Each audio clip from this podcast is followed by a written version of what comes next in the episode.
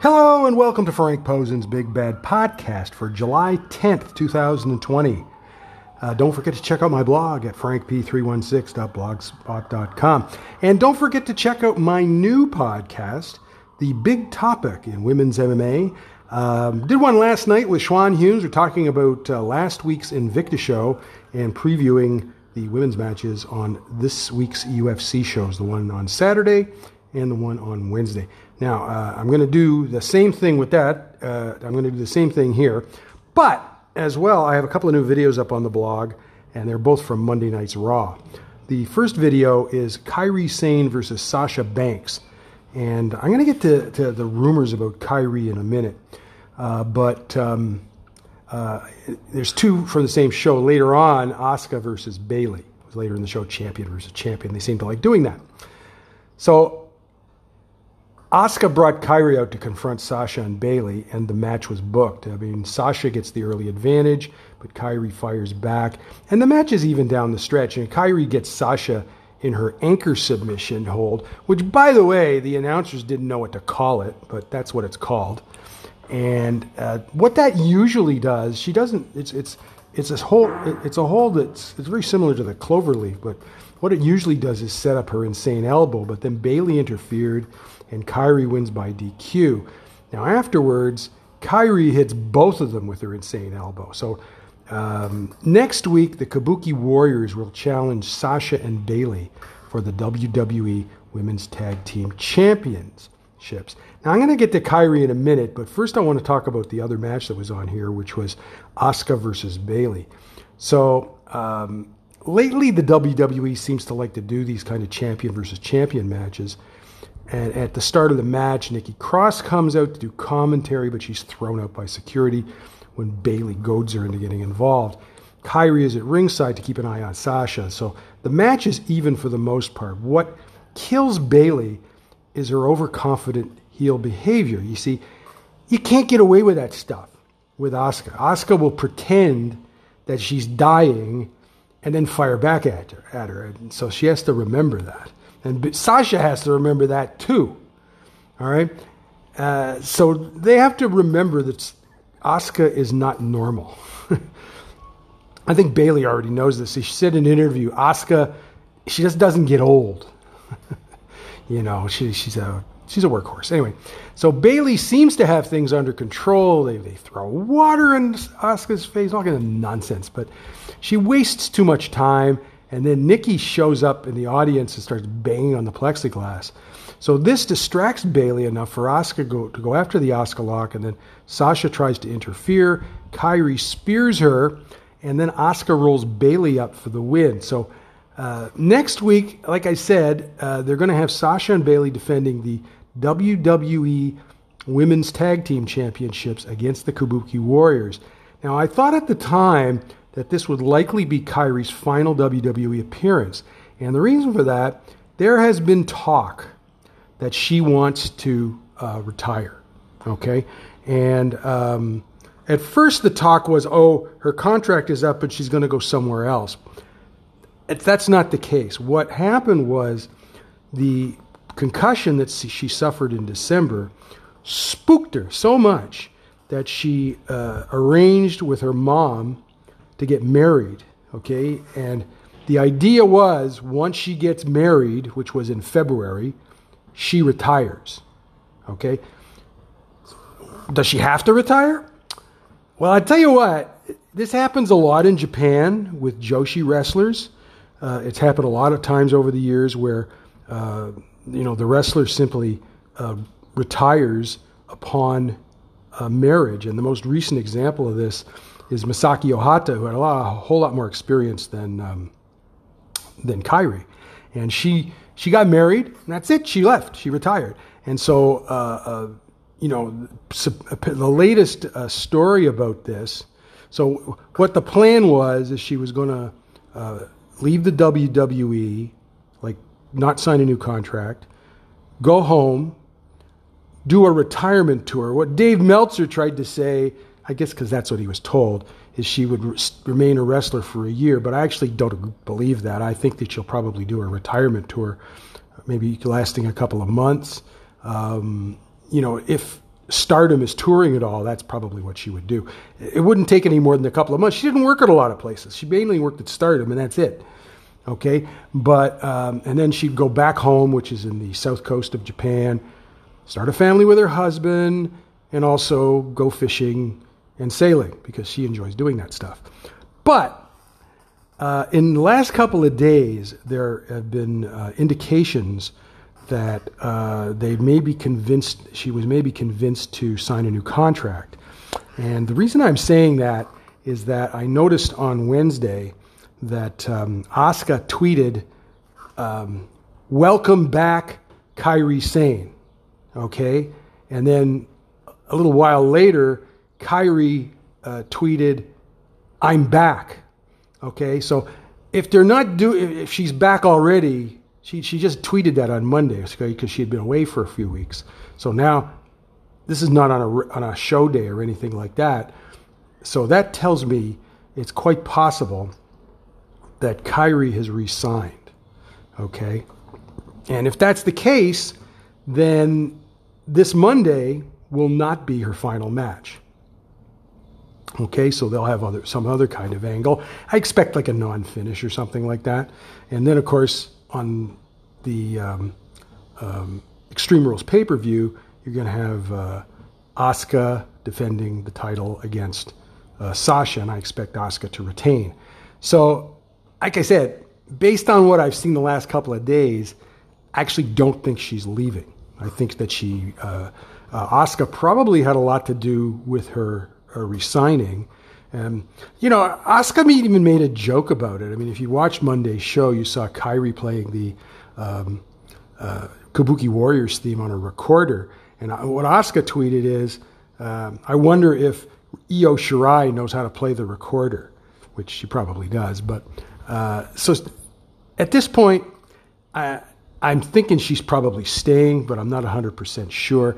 The problem with the way this story has been handled by some of the uh, supposed reporters is initially Dave Meltzer tried to plant the rumor, which wasn't true, that she was going to go somewhere else, resign somewhere else. But that's not what, what she was going to do. When people say to me, oh, "Why would she leave to get after she got married?" and I said, it, "It's very common in Japan because the um, attitude towards women, uh, especially young women, is still very parochial over there. And so, you know, the number one priority in a lot of cases still is for women to get married and raise a family. Okay? And so that's really what it was about. Okay? And, you know, I, I always, even when Kairi first came to the WWE, I definitely um, raised concerns about her concussion history. And uh, it looks like this latest one really, really spooked her because, you know, she was looking to retire. But now it seems like she may have changed her mind. And of course, you're going to hear from people say, oh, she was never going to leave in the first place. Yeah, she was going to leave, but, uh, you know, uh, she's entitled to change her mind. And I'm not particularly surprised by that based on what, what Asuka's been up to. Okay, so both of those videos are up on the blog. Uh, next week on, uh, they're going to have, we're going to have that match there. And the other thing we're going to have is Io Shirai will defend her um, title, NXT title, against Tegan Nox. And um, and uh, uh, um, so uh, that's going to be on Wednesday's NXT. Okay, now let's go to um, tomorrow night's UFC show. So we've got three women's matches on the show. So I'm going to take a quick look at them.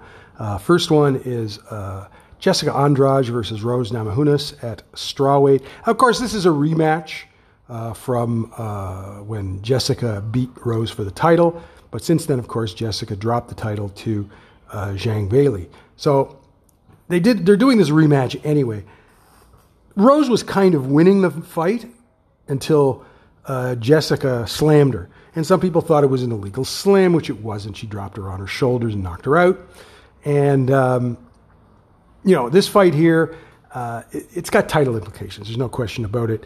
The thing about Rose is she's got the physical talent. We know she's already been champ, so she's got the physical talent. The question is, does she still want to be a fighter? And that's what I need to see here. I, am not convinced. She's been kind of had her head on backwards ever since that bus attack.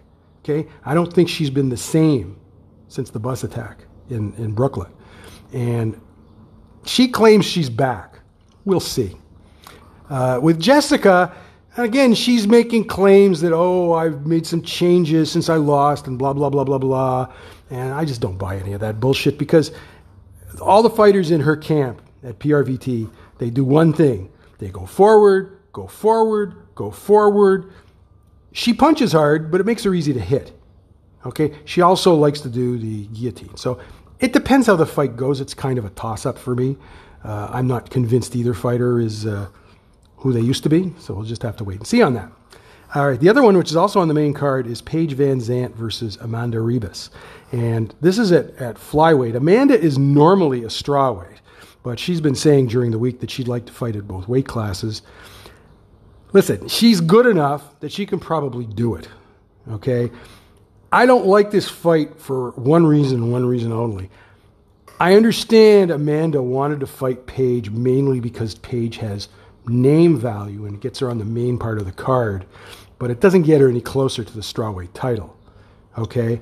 And um, that's what I really think Amanda should be working on is getting closer to the strawweight title because she she's an elite fighter. There's no question about it. She, she's from Brazil and she's uh, trained by her father, Marcelo Ribas and uh, she's been training since she was like a, a, little kid, just like five years old or something like that.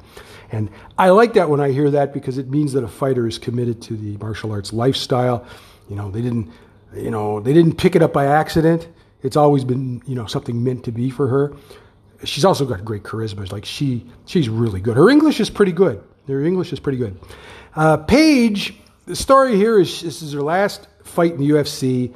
I expect her to leave and go to Bellator because her husband works for Bellator. Okay. Um, you know, she's been whining a lot about, I made more money on uh, Dancing with the Stars than in fighting. Well, the thing is, without the UFC, she doesn't get on Dancing with the Stars. Okay. Her fighting ability is mid carded best. So I just think there's no way she could beat Amanda. Amanda is just way too good for her. And the only reason Paige gets this is because supposedly she's some sort of star, even though it's not really as a fighter. She's also had three arm surgeries. She broke her arm in her last fight, and she's had three surgeries to try and fix that. So, who the hell knows what she's going to be like, you know? And and you know, there's this this nonsense about her. Oh, she's a draw.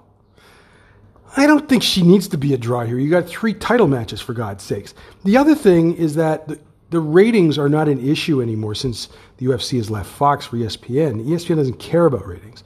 They care about one thing, and that is um, they care about one thing, and that is um, ESPN Plus um, um, subscriptions. So she has no effect on that. So she can whine about money all she wants, but she has to understand that without fighting, she doesn't get any of that extra stuff. Okay, if she wasn't a fighter, she'd just be another. She'd just be another blonde, right? Because she's not really a model or anything like that. Probably doesn't look good enough to be a model. Okay, uh, the third fight is on the prelims, beyond the Fight Pass prelims. Vanessa Melo versus Karol Rose Rosa. Uh, Vanessa Melo um, missed weight uh, pretty badly too, but the fight is still going on as far as I can tell. Both of these fighters are from Brazil. Uh, Karol is uh, a teammate of um, um, Jessica Andrade at PRVT, so she fights the same style: go forward, go forward, go forward. Uh, she won her first UFC uh, fight uh, in China last year. Um, you know, I'd like again. Her opponent here is not that great. Uh, Vanessa uh, came in uh, her first fight on a short notice fight, and uh, she got tired pretty quickly. So, um, again, we'll have to see what she's like. I, I, honestly don't know the answer to that question, but uh, I didn't. I thought she looked um, fairly tired in the first fight. Okay, so that's for Saturday's show. On Wednesday, we have another show. And first of all, there was supposed to be a fight Marina Rodriguez versus Carla Esparza, and that was um, uh, Marina's uh, corner guy got tested positive for COVID 19, so that's been moved to July 28th. We've got two other fights on the card, both at flyweight. Uh, Molly McCann versus Taila Santos. Molly McCann is a very popular fighter from uh, Liverpool, England. She's a former Cage Warriors uh, champ. Uh, so far, she's three and one in the UFC. I don't like her much because she's limited. Uh, she's basically a striker. And you know what? She doesn't even kick that much. She basically is a puncher. And she's not a, a strong puncher. So it's one of those things where, um, you know, she, she has volume, but she doesn't land a lot of the time and she doesn't throw hard. So she's a points fighter, right? Uh, Taila Santos uh, has um, uh, is a fighter who was in the Dana White Contender Series down in Brazil, and then she lost to Mara Romero Borella. If I recall correctly, uh, she was a late replacement, and um, she didn't. What happened with her is she lost the first two rounds, and then she did better in the third round. So I think if she gets off to a better start, we might see a better performance out of her. So, like I said, we just have to again. Um, she might not be that good. So who's, we'll have to wait and see. The other uh, fight is also at flyweight Liana Jojua versus Diana Belbita. And they're both European fighters. Liana is from Georgia, which is in Russia. Now, the first, when she came in the first, for her first fight, uh, she came in on short notice, and she was also fighting at flyweight.